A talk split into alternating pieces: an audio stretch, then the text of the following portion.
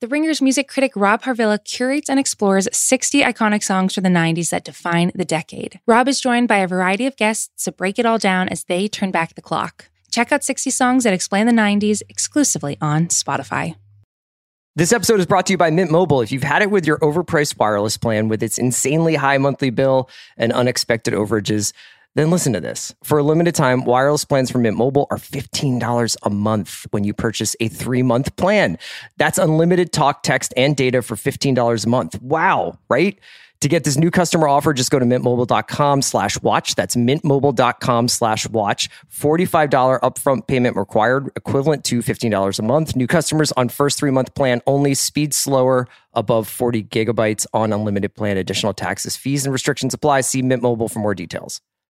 When you need mealtime inspiration, it's worth shopping Kroger, where you'll find over 30,000 mouthwatering choices that excite your inner foodie. And no matter what tasty choice you make, you'll enjoy our everyday low prices, plus extra ways to save, like digital coupons worth over $600 each week. You can also save up to $1 off per gallon at the pump with fuel points. More savings and more inspiring flavors make shopping Kroger worth it every time. Kroger, fresh for everyone. Fuel restrictions apply.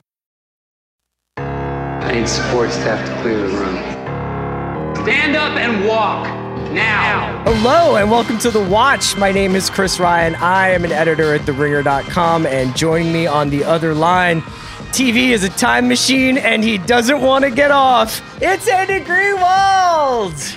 Chris, our cup runneth over today. We have Oh, a lot man. of content. So much content to talk about, Andy. It's so great to see you. It's Thursday. We're going to be chatting a little bit about um, Pam and Tommy, about Boba Fett, and we're going to hit first some trailers for some new shows coming out soon, both are of which are period pieces set in the 70s. So it's a little bit of a, a looking backwards to look forwards. We're also, uh, you know, Also, somebody somewhere. We got to talk. well, somebody that's somewhere. contemporary. You know, it didn't quite fit Oh. with my thematic, uh, my Oh, I'm, thematic way I'm of looking sorry, at the Maestro. world. Do- Yeah. do, you Um, want to? Before we get into it, do you want to just like give a hint of what we were just talking about? Chris, Oh, you I saw was the Jackass testing. movie. Yeah, I saw the Jackass movie. I did uh, Big Picture with Sean, which is uh, going up s- soon. I don't know. I think maybe today, maybe tomorrow morning.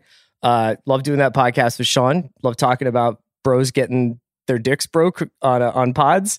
Um, a lot of that Isn't that, happens. isn't in this that movie. all pods?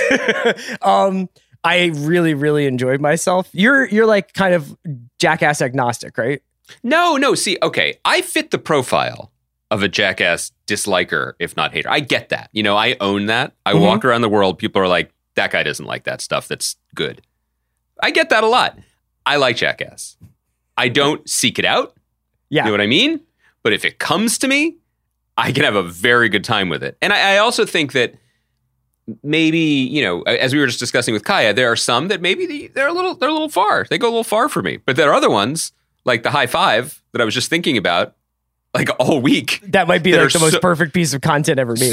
It's, so purely good and funny. And I do like the fact that it's just like all podcasts, it's essentially about dudes growing older together. Right? Yeah. Like that's what these movies are about. I think that's very sweet. Hey, I was going to ask you, you know, so uh, Top Chef's coming back in a month, uh, a Yeah. month from today, basically, uh, March 3rd, I believe. Is that right? March 3rd?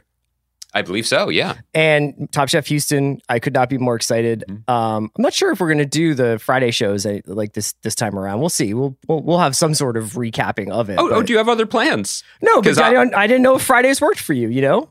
Oh, that's nice. No, because I'll be doing a Top Chef Top Chef recap pod. I just didn't know if it'll if it would be here. Maybe it'll be with Sean on the big picture. I mean, I don't you know. could always do that. I mean, like I typically record the Answer podcast on the Ringer NBA show on Friday mornings, but we can move things around a little bit. excuse, excuse me. Uh, in any Mhm. case, um, what I was going to say is that, like in prep, I feel like I've started like uh, ramping up my food content consumption. You know, like like, just to get the just get the muscles ready to get my knife skills back in shape. Totally. What's your What's your general take on Gordon Ramsay? oh, um, Because he's got a very for- big show on right now. first of all, thank you for asking. Yeah. Um, I have not checked in with Gordo in a while, but in his the early years of his American invasion, which was like a decade ago, I was very in. I mean, first of all, I really, really loved. I really liked Kitchen Nightmares, particularly the British version. You were in mostly American because version. he, he just was such a, a great like uh, workplace culture setter, right?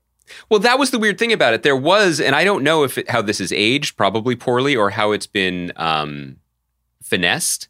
But what made those early shows appealing was that he was a nightmare hard ass with a heart of gold. And Sure. that like Kitchen Nightmare specifically, he was there. He we all had fun when he's just like, this is actually criminal what you're doing with this grease trap. But then he'd be like, let's fix it. And everybody gets along again. You know, Right. like I I I, I liked that era of reality TV and I liked his presence in it.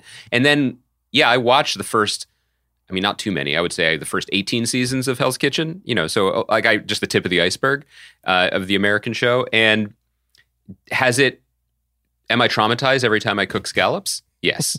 Will I ever cook a Wellington? No. No. But I kind of appreciated that show for the just absolutely manufactured nonsense that it was. Like it, it was never.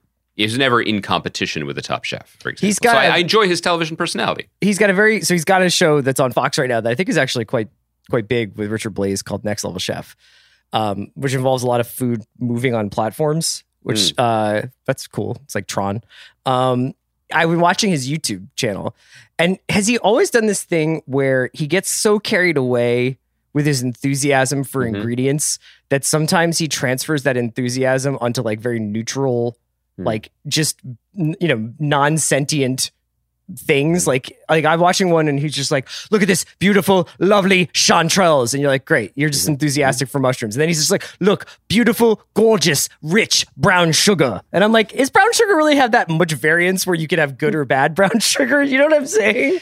Yeah, well, he's a passionate man with you know a, a, a media skill set that is um, crude but robust, Uh-huh. right? Like you only need a couple tools in the kitchen. That's what they always say. You don't need all the fancy stuff. I I get that. I, I this is boy, I'm really like playing to my strengths today. Jackass, fine. Gordon Ramsay, not as good as the original British asshole Marco Pierre White. Yes. Um, did we ever talk about him on this podcast? I think we've made reference to him in his bouillon cubes. Yeah. Yeah, Marco Pierre White, for people who, who don't know, was the previous iteration of the British bad boy chef, who, again, we cannot in any way condone their workplace culture or whatever other allegations have emerged about these people since we stopped paying attention to them actively in 2015. However, Marco Pierre White's YouTube channel, where he just makes a lovely plate of lamb chops with mint sauce or whatever, super simple. He's so good at being a cook and then so so intensely shilling for bouillon cubes at the same time that you almost reach a transcendental state of like art and commerce fuse and just become something amazing. There's a, there's something weird also happening. I don't know why we're spending all this time on on the cooking of the the British Isles, but I want to mention the fact that you know how like sometimes if you look at like French recipes, Yeah. you you probably for your own blood pressure need to like reduce the amount of butter they're recommending you use like in in any like oh yeah, right, right. right because like you're just gonna have like absolute coronary collapse if you have three sticks of butter with every pork chop you have. But on the flip side of that.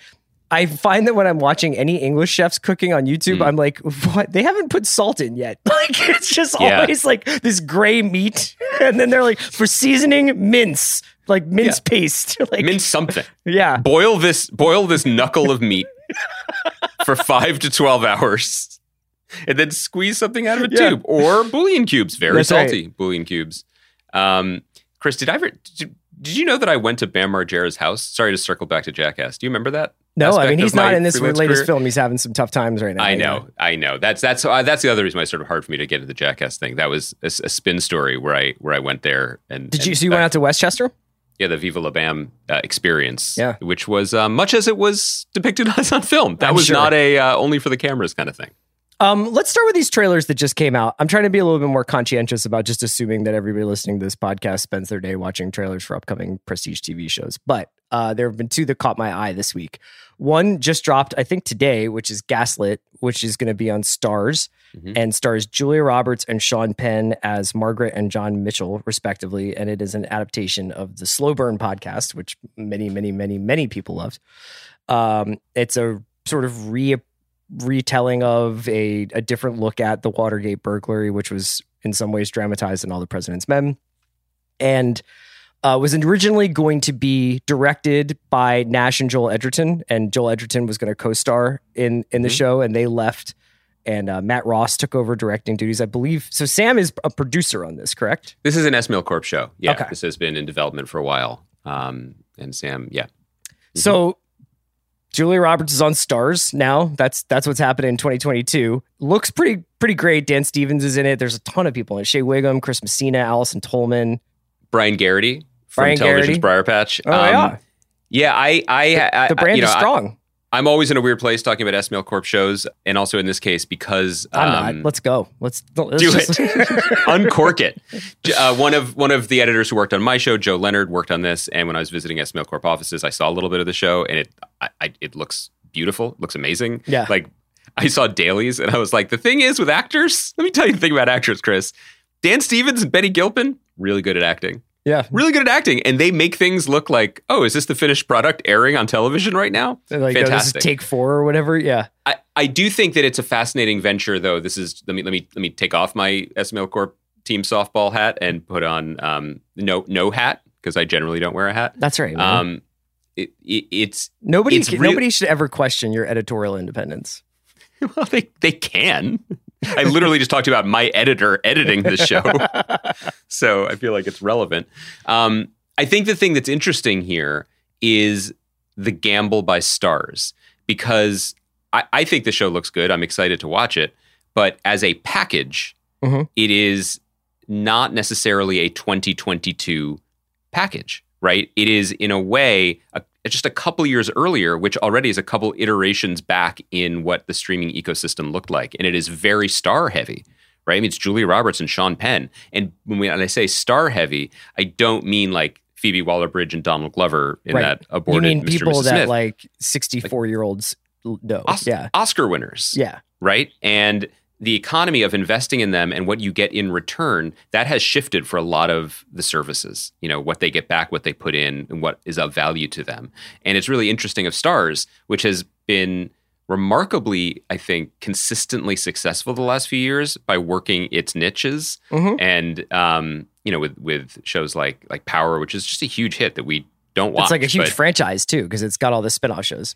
Exactly. It's just a franchise now. And so they have the artillery to be like, okay, now we want to, we're going to try to win Emmys now and see what that Mhm. looks like for us. And so I think that's interesting. Does Starz have any corporate relationship with anything? I mean, what what is Starz? Starz is owned by Lionsgate. Oh, the my guys. Independent Yeah. studio. Your guys. my guys over at the Big Cat. Yeah. uh-huh, uh-huh, uh-huh. Yeah. So, uh, but th- it Starz has long been like, I, I think Starz had, prior to that was partially owned by, um, like, like the Knicks, like by James Dolan. Like there was some, Oh, there was like. MSG Cablevision? Network, Yeah. Cablevision connection. yeah. And I think maybe they sold it to Lionsgate, and then it's always mentioned as an inevitable One of the acquisition one of the great someone. East Coast cable providers. Cablevision. Yeah. One of the great East Coast sports owners. Him, Snyder. Who else he got?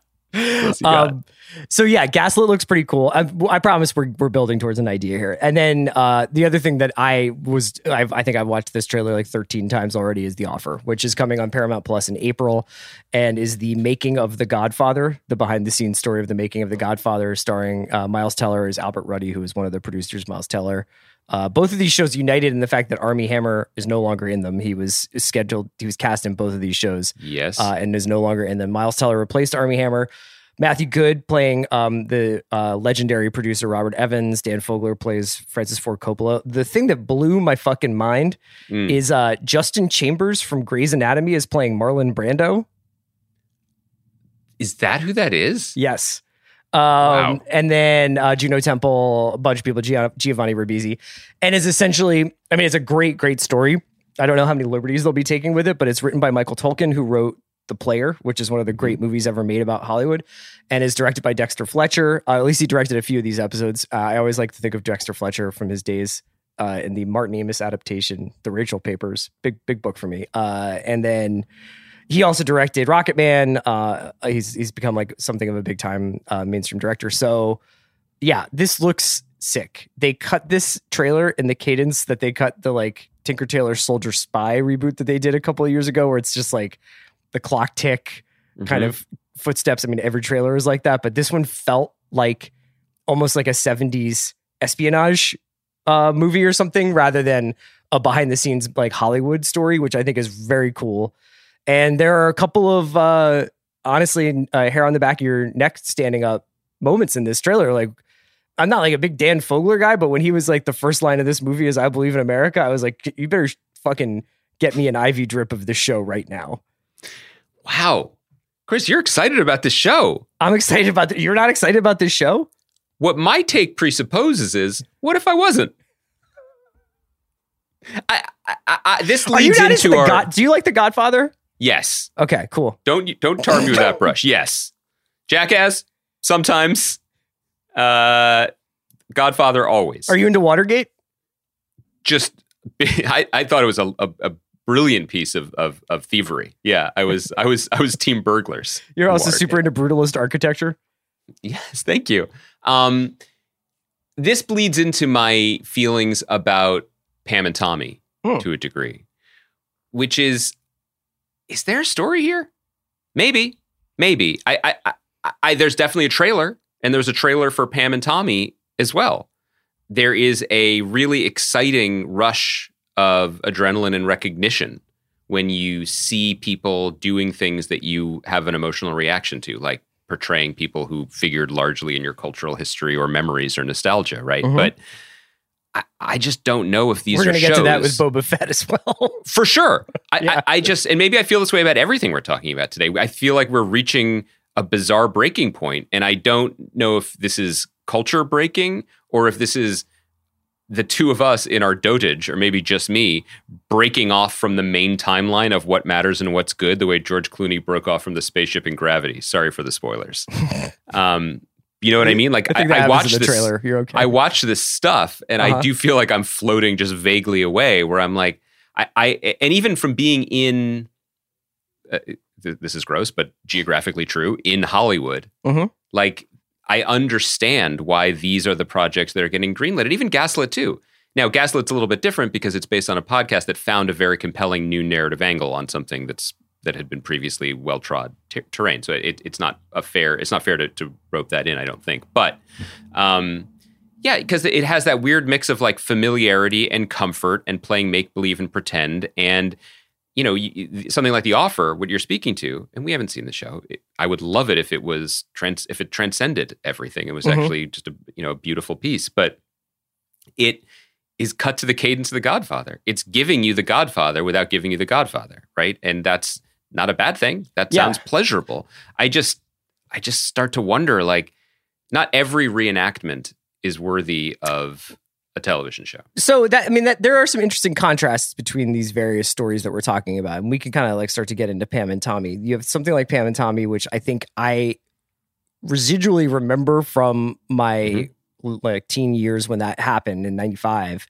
as being ever present. You know, both Pamela Anderson and Tommy Lee as cultural figures, but that certainly that story being even before the days of TMZ, something that felt inescapable. Um, and then you've got something like Watergate, which is you think you know the whole story, but you have no idea. And then somewhere in the middle, maybe is The Godfather, where there's a lot of lore about the making of the movie. A lot of it I know more through the lens of Coppola and some of the gambles he made and some of the fights behind the scenes and some of the casting decisions that were made and stuff like that. And I there there's an illusion I think in the trailer to Redford being involved and like what they're going to do mm-hmm. and like does Michael have to be an obviously Italian American man and like all this stuff that they were arguing about because they maybe they get Hoffman and all this really cool stuff yeah from that's, that. that's interesting And then, you know, I think that the trailer itself is presenting it more as like these movie producers who went up against the mob to make a mob movie, you know, and, and maybe that is or isn't the case. And maybe it's a little bit leaning heavily on the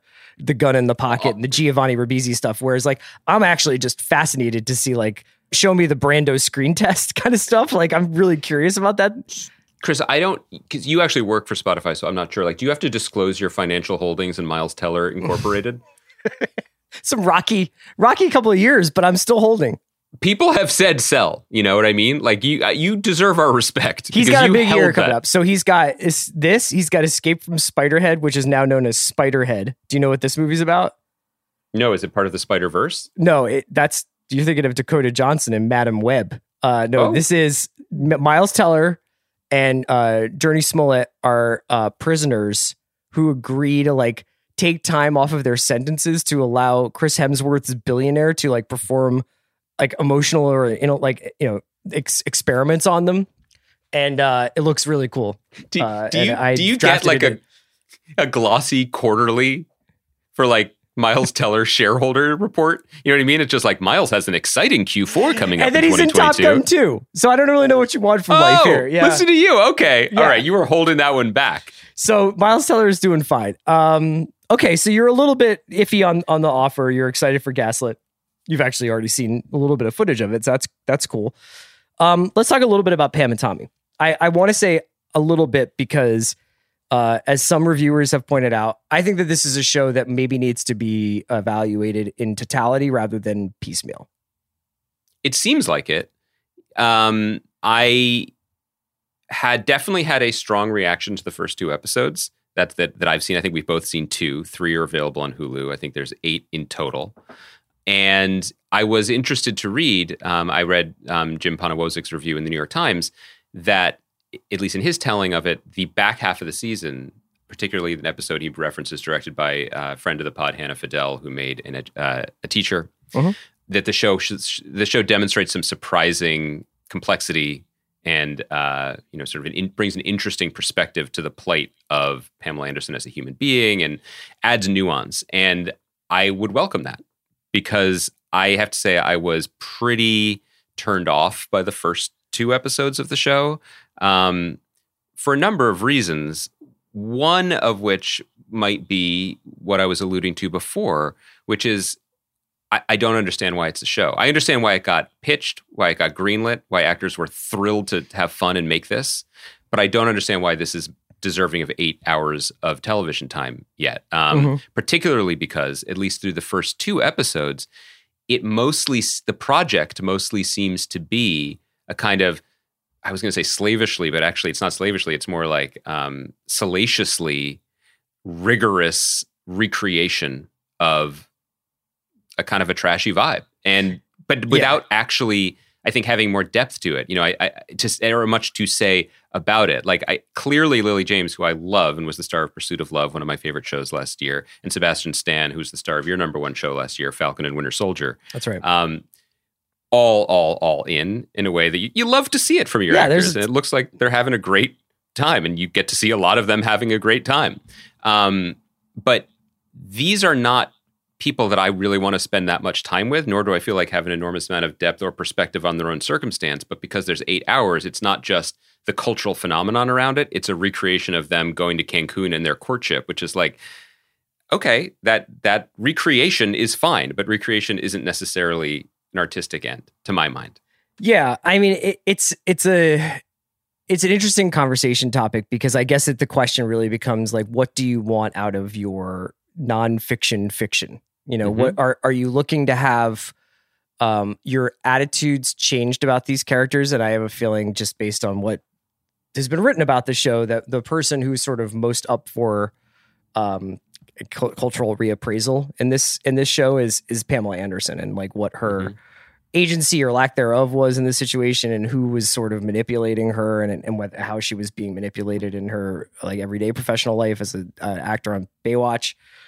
And you know, I'm not unsympathetic to that like as like a storyline, but I think that like it's interesting that I would want to be like I'll, I I guess like I, I've showed like I'm open to watching anything that was set in the 70s, but there's something about like the 90s right now where I was like, well, I kind of lived through this.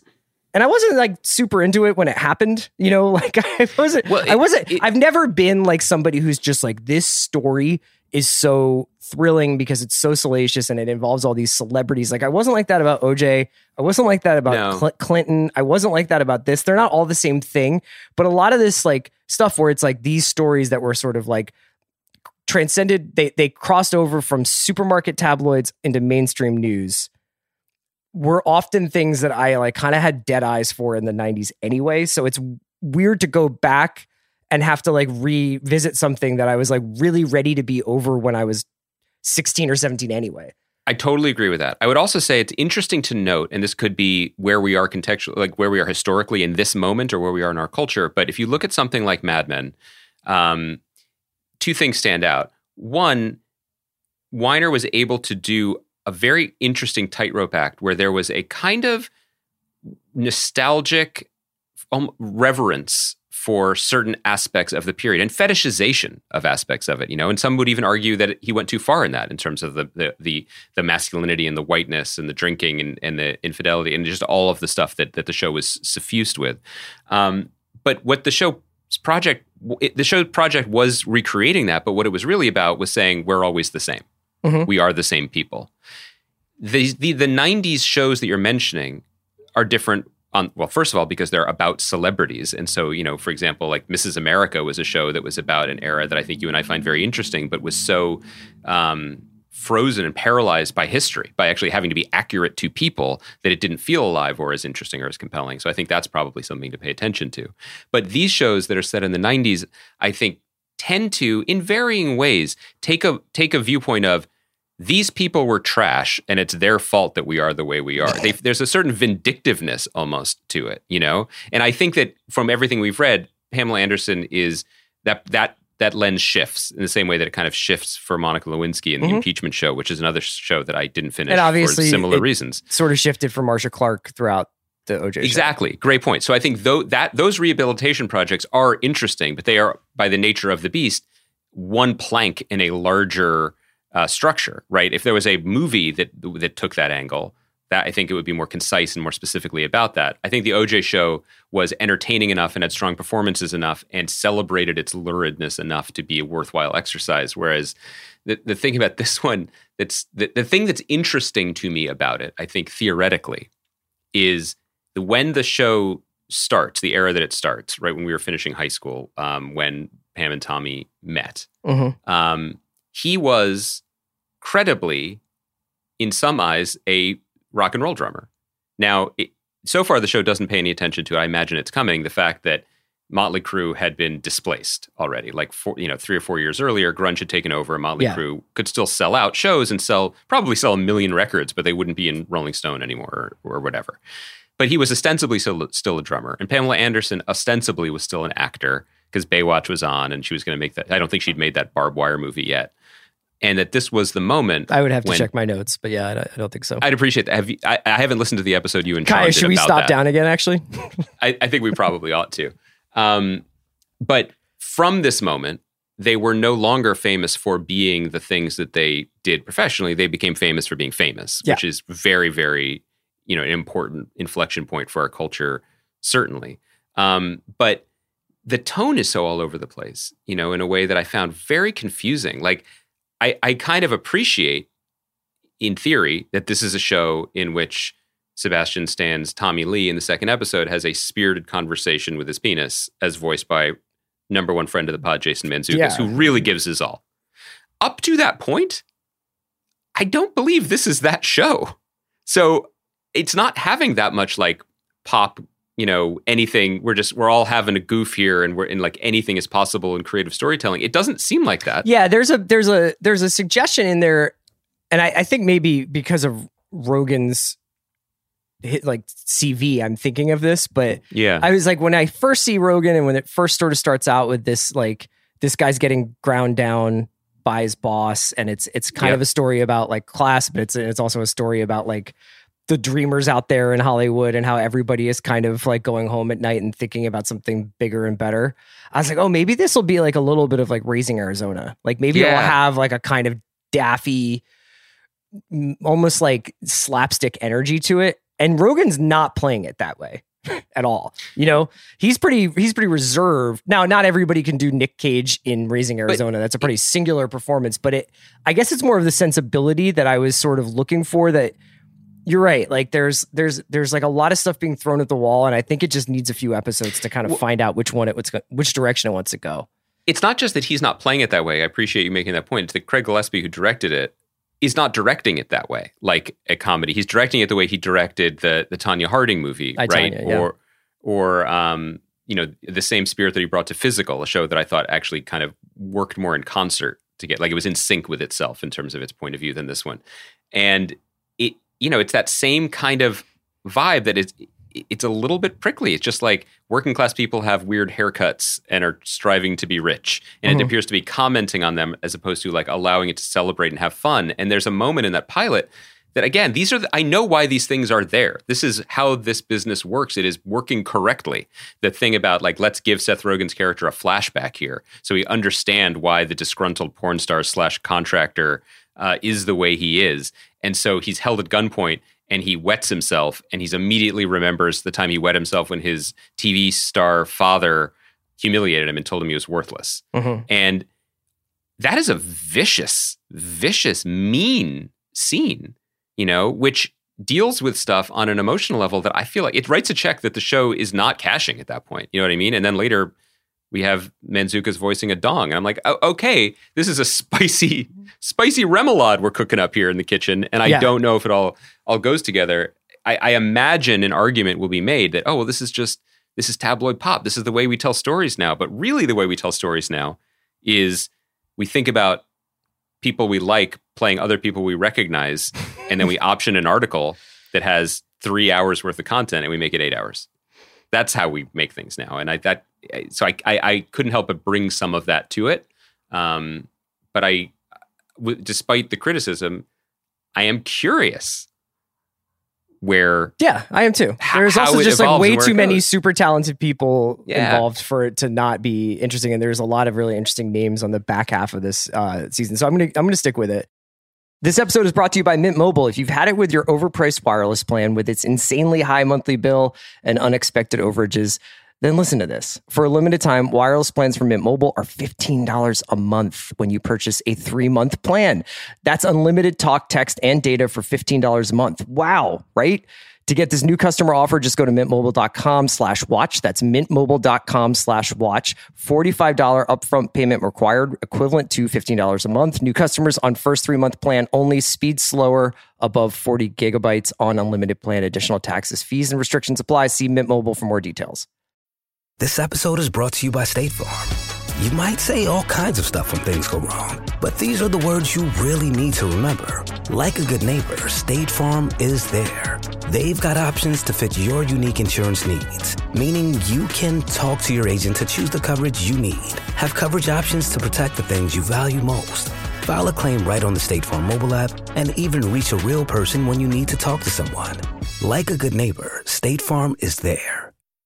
Another day is here, and you're ready for it. What to wear? Check. Breakfast, lunch, and dinner? Check. Planning for what's next and how to save for it? That's where Bank of America can help. For your financial to-dos, Bank of America has experts ready to help get you closer to your goals. Get started at one of our local financial centers or 24-7 in our mobile banking app. Find a location near you at bankofamerica.com slash talk to us. What would you like the power to do? Mobile banking requires downloading the app and is only available for select devices. Message and data rates may apply. Bank of America and a member FDIC. You know, you mentioned how we make things now or how we're telling stories now. There's another way. oh boy. The other way is we just bend the knee to the robots and say, Skynet, go ahead and take over. Dude, I don't know. Talk about like Clooney so we're floating gonna, away. We're, we're we're we're gonna now spoil if you haven't watched the most recent, the penultimate episode of Book, Book of Boba Fett. We're gonna talk about that now. I know some of our listeners may not have caught up yet because it came out Wednesday morning or whatever. But here we go. I text so Chris yesterday said sent me a text and said, "Have you watched Boba Fett?" And I said, "Not yet." And he said, "Can I spoil it?" And I said, "Absolutely not." Mhm. And he respected my wishes, so thank you. That was a dinner. Yeah, Was it good? it was okay. Yeah, Yeah, great. Um, was the food served in like different levels with chefs moving up and down on platforms? a guy came over and was just like brown sugar, gorgeous. so MSG, just a sprinkle. I, I sent Chris two texts. One throwaway, one more relevant.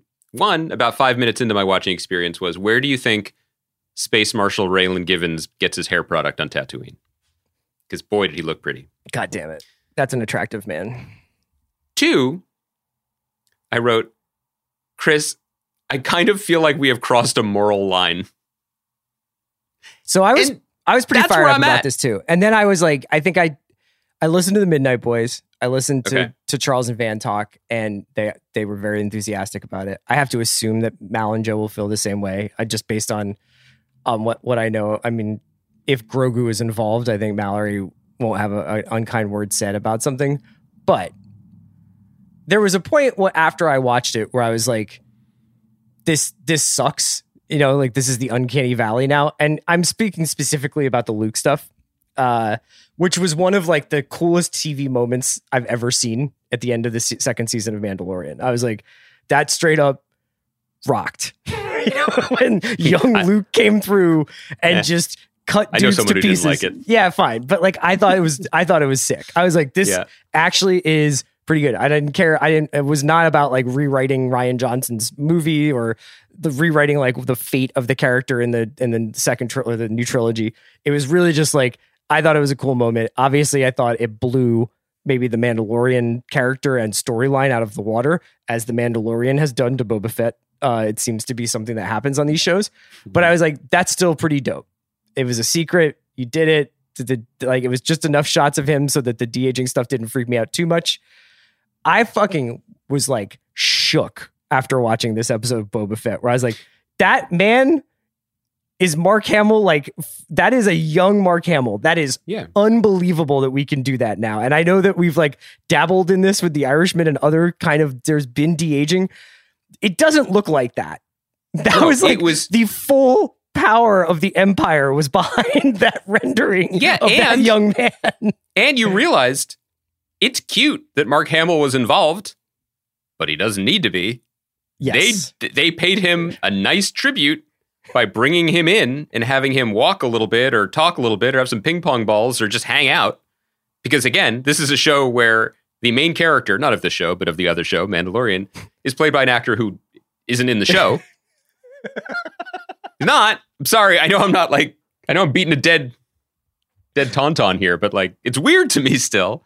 Um nothing is as it seems, right? This Mhm. is just this is an airplane converted airplane hangar in Manhattan Beach where Dave Filoni and Jon Favreau and Robert Rodriguez are just cosplaying everything from the darkest corners of their teenage fictional fantasies. Like that's what they're doing. And there's a part of me that's like that actually is kind of pure filmmaking, Mhm. right? If if everything we want no shits. They're No, like, about here's anything. a few episodes of Boba. Psych. This is the Mandalorian season 2.5. Psych. This is Jedi Academy with the most popular character on television today and the most popular character in the history of movies, possibly sharing a scene. Yeah, but also it's like not only did we leave the orbit of the TV show you were watching a week, two weeks ago. Last week they were like, we were all like, oh, what a cute little, you know, one-off, and it set us up to understand that Mandalorian season three we might see a glimpse of Luke or, or to the hunt for Grogu or whatever. But like now we'll be back with Boba Fett doing whatever the hell the Boba Fett show is about. And then Filoni and Rodriguez are like, nah, I think he should go on his trip this week. And we're just gonna have a like a 37 minute interlude Yeah. of the of of fucking Cobra Kai, but with Jedi's, and then we're gonna go back to the Spice Raiders. Shout out to Frank Herbert, who I hope gets some gets a little. You- are you are you not remember? Like, isn't the Kessel Run they trucking spice back and forth? I don't know. I I you know why I don't know because I'm 44 years old. That's why you should know. No, I don't need to know that anymore. I have a 401k. Okay? I drive a Dodge Stratus. Like, let this shit go. That's my main feeling. It's wild to me. It's wild to me. But beyond that, beyond that, the thing, yeah, it's creepy. It's creepy to me about the Luke stuff. It's creepy to me on a storytelling level too, because yes, every time Baby Yoda still got it. Baby is I just still putting up 20 and 15 every night. 100% approval rating. Yeah. across all quadrants. You did it. You did great. Um, the So when, fact he, that when he's like ushering him along, he's like jump ahead and he's like picks him up and moves him forward with the force. I would do, made- if I could do that. If I had the force, I would do shit like that all the time.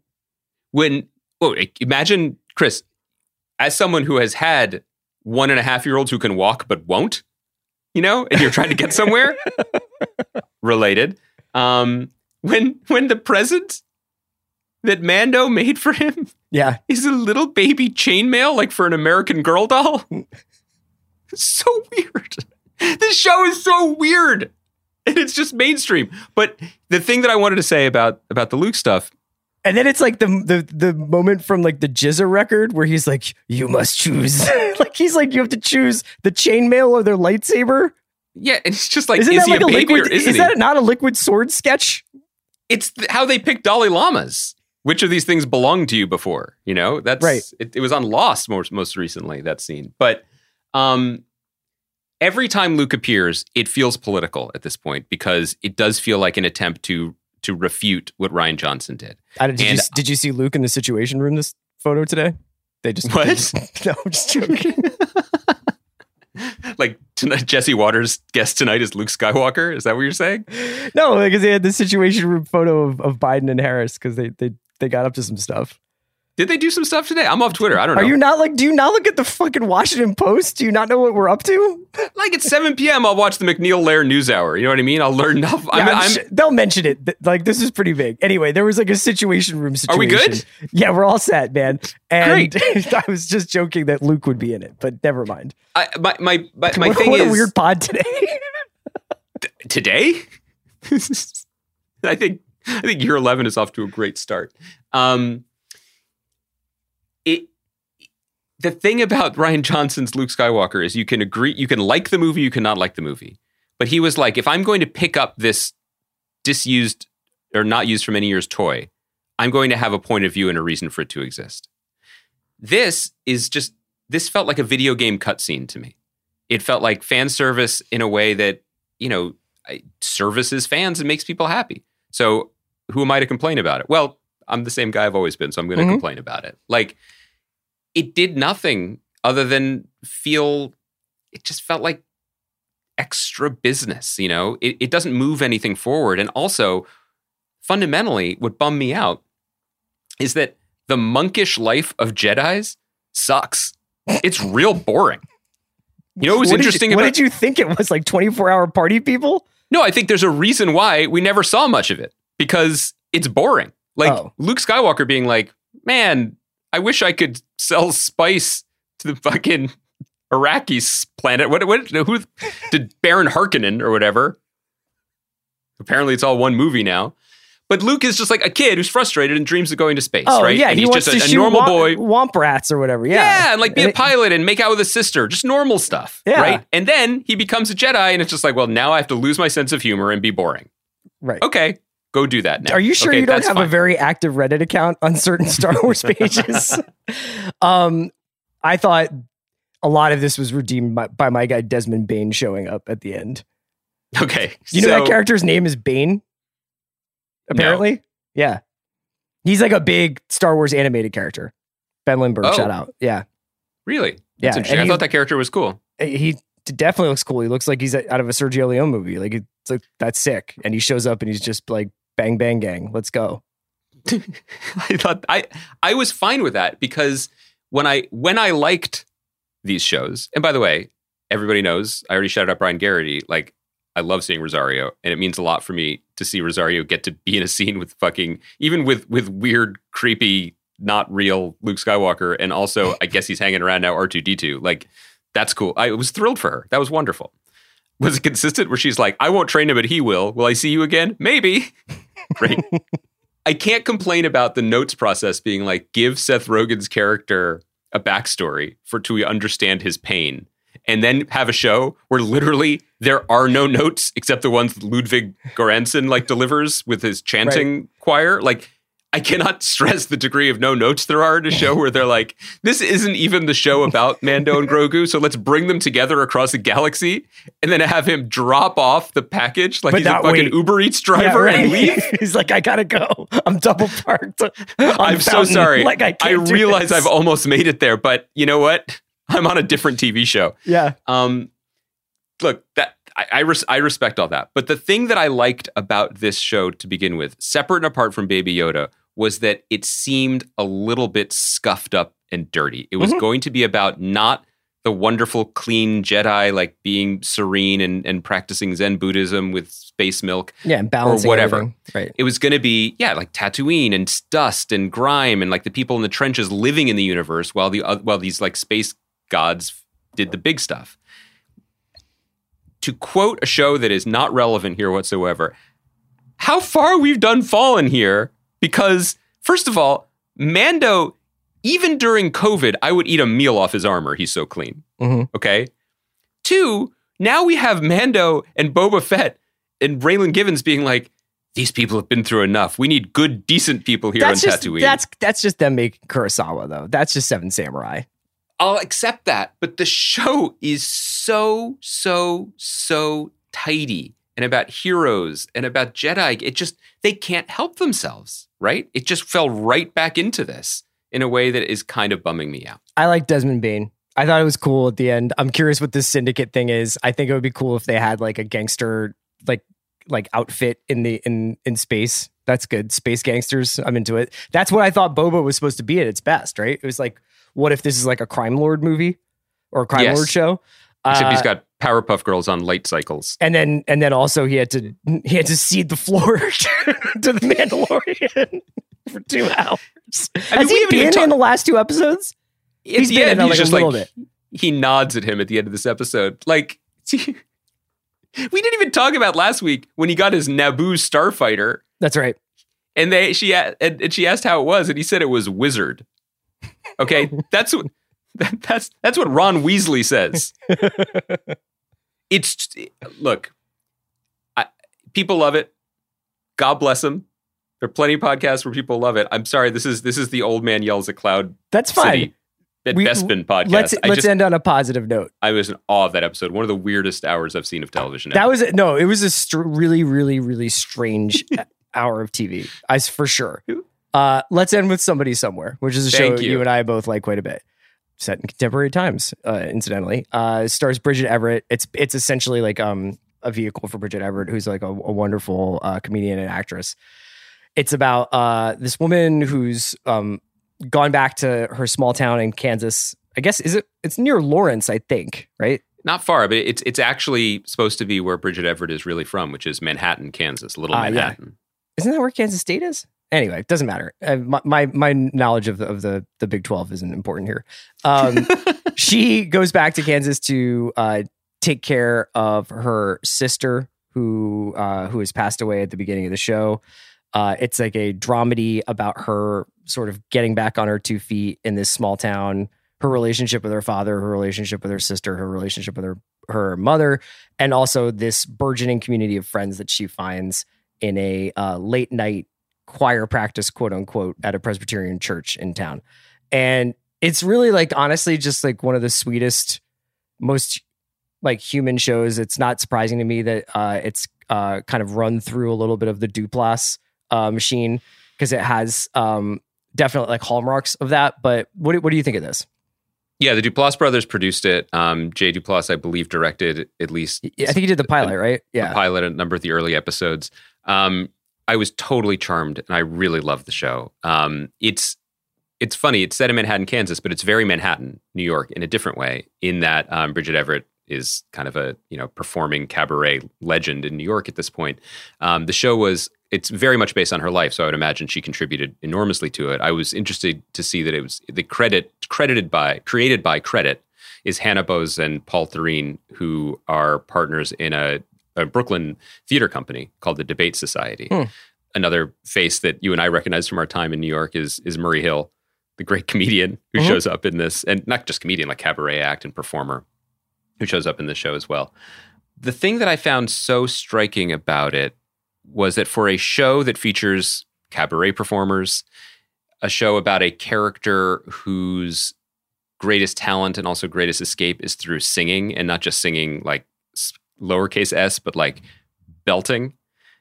The show is just beautifully quiet. It is very, very, very tender and observed and does not force anything. Right. Like th- there are scenes where there's just, it seems like it's just quiet longer than you would, you think it might need to be in a way that I really, really loved.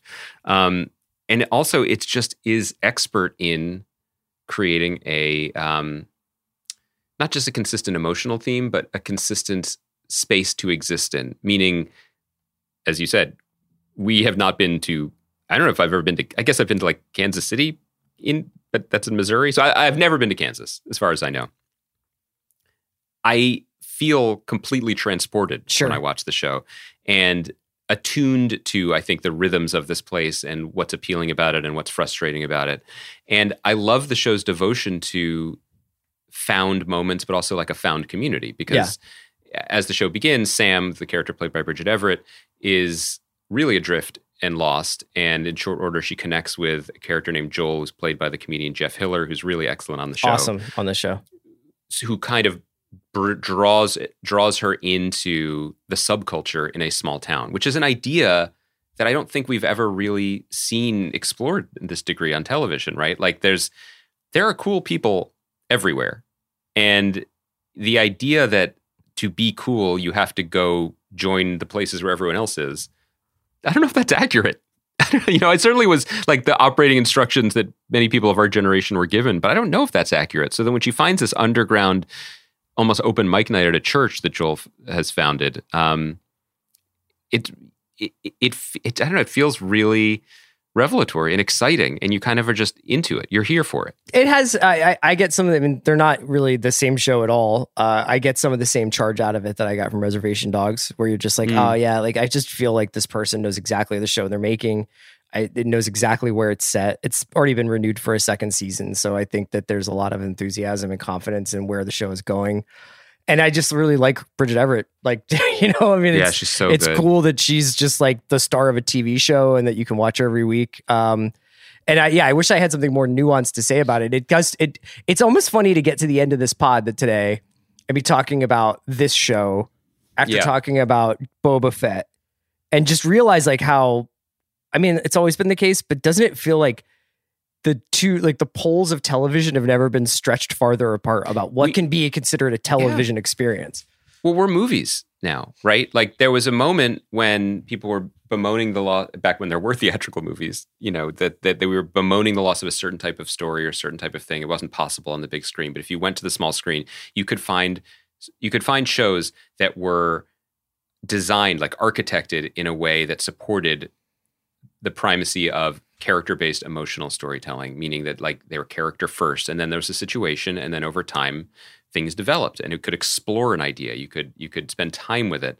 That is increasingly not the case.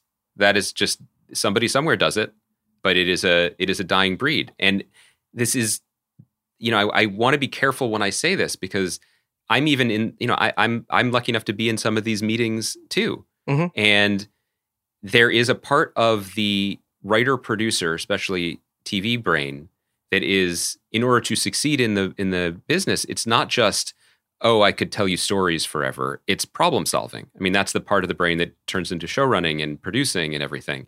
And when you hear you know the the trojan horse which is what basically all these things are a writer producer person like takes the hears it as a challenge like oh i i see that i mm-hmm. understand that the parameters you've set for me are it needs to be on endor or tatooine or it needs to be about a 90s scandal but what I'm going to do with this Trojan horse is fill it with something that motivates and interests me. And the challenge won't be writing the scenes so much as it will be trying to sneak in my messaging or make the show that I'm passionate about or find something to connect to. And anybody working on any of these things has that. You know, I didn't mean I know that I can get glib and dismissive when I feel like the CGI Luke Skywalker is the end of humanity as we know it. But from what you've just told me about today's news events, maybe humanity's on its way out anyway. So maybe I shouldn't get so exercised Maybe we about should it. just get as much I- Baby Yoda as possible before we, we punch the clock. y- y- you know what I mean? It's just that I just think that ultimately it is a little bit of a rigged game. Like there are great examples of successful Trojan horse shows, and there are great examples. You know what else? Of shows that are just about big wooden horses. Mhm. I think that's something we shouldn't forget. Or Not real everything- horses, like 1883. They got those. Are, those are not not luck, by the way. Shout out HBO's luck. What I mean is like not everything has to be a parable about our failed state or about you know. I I understand why that's why why we want to do things, but also sometimes you just want to show watch a show that's about a show or that's just the show that's just entertaining. Um, so this is how we end up with this stuff. You know, I, I think it's kind of Frankensteiny at the moment, mm-hmm. where we may finish Pam and Tommy and be like, "Oh, Lily James's performance was really fascinating and phenomenal and committed." And you know, maybe maybe I mean, this is Jim Poniewozik in the New York Times singled out Hannah's episode, which we haven't seen. It was like Yeah. that was really really fascinating and reflective, and that is valid. That's worth it. That's good work, but it's hard to be in the chairs that we're in and I think it's the also, like, project and be the- like, th- it's also it's like sometimes it's healthy to get like it's healthy to be critical. You know what I mean? Like it's healthy to be kind of like I like. Oh, sure. It's, it's healthy to have like a like an articulation of your emotional reaction to something. I feel mighty not- healthy right now. Today, I've really charged up. You, it's just you that look great. I can't wait till you open the newspaper. I feel so calm. I Yeah. don't know what you're talking about. um, Andy, we can wrap it up there. We'll be back on Monday. Thanks as always to Kaya McMullen, who's got her hands full with this one today. Uh, shout out to Gordon Ramsay. Kaya has her Um, hands full with us regularly, and we always. I feel like we're her. pretty. We, you know what? I've been on a lot of podcasts. You and I are, are one take guys for the most part. But maybe Kai disagrees. Maybe she takes a lot of stuff out. I don't know. I don't ever. I never listen to this pod. I bet. I bet this part's getting taken out. You guys are perfect. I bet. Just keep telling us what we want to hear, Goodbye. Kaya. We love it. Have a good weekend, Bransky's.